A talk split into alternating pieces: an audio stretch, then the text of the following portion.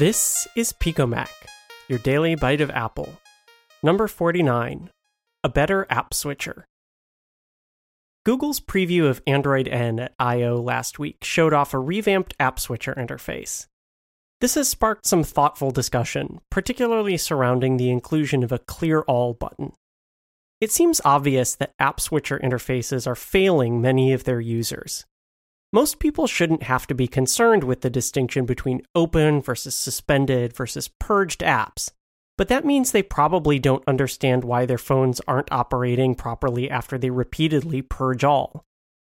It's impossible to say whether Android's solution is a good one without knowing the technological implications of pushing the big red button.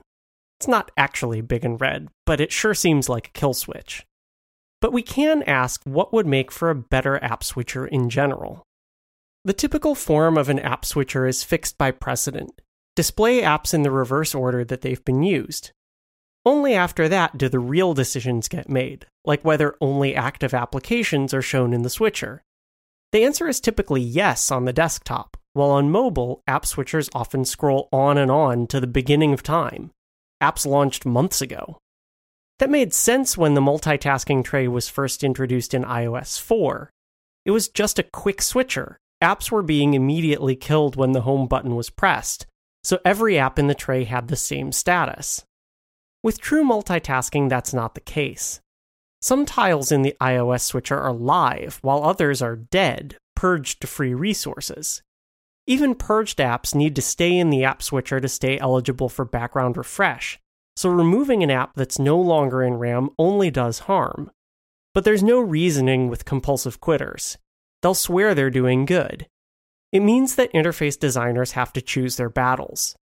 Android N's Clear All button concedes that users want to see zero apps in their switcher, regardless of what that means to the operating system. It's a time saver, eliminating flick after flick after flick.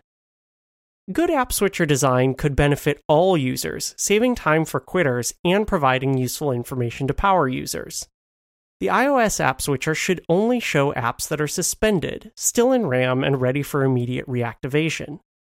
This is similar to desktop app switchers, although there users decide when to quit apps, not the operating system. This would limit the number of apps displayed to 10 or so, but I frankly never look for an app farther back than 3 or 4. Springboard or Spotlight are faster than hunting that far back in the app switcher. It's a simple solution that meets everyone's needs. Power users can see exactly which apps are currently running and quit problem apps. Most users will learn that the app switcher shows only open apps, and quitters will waste less of their time. Win, win, win.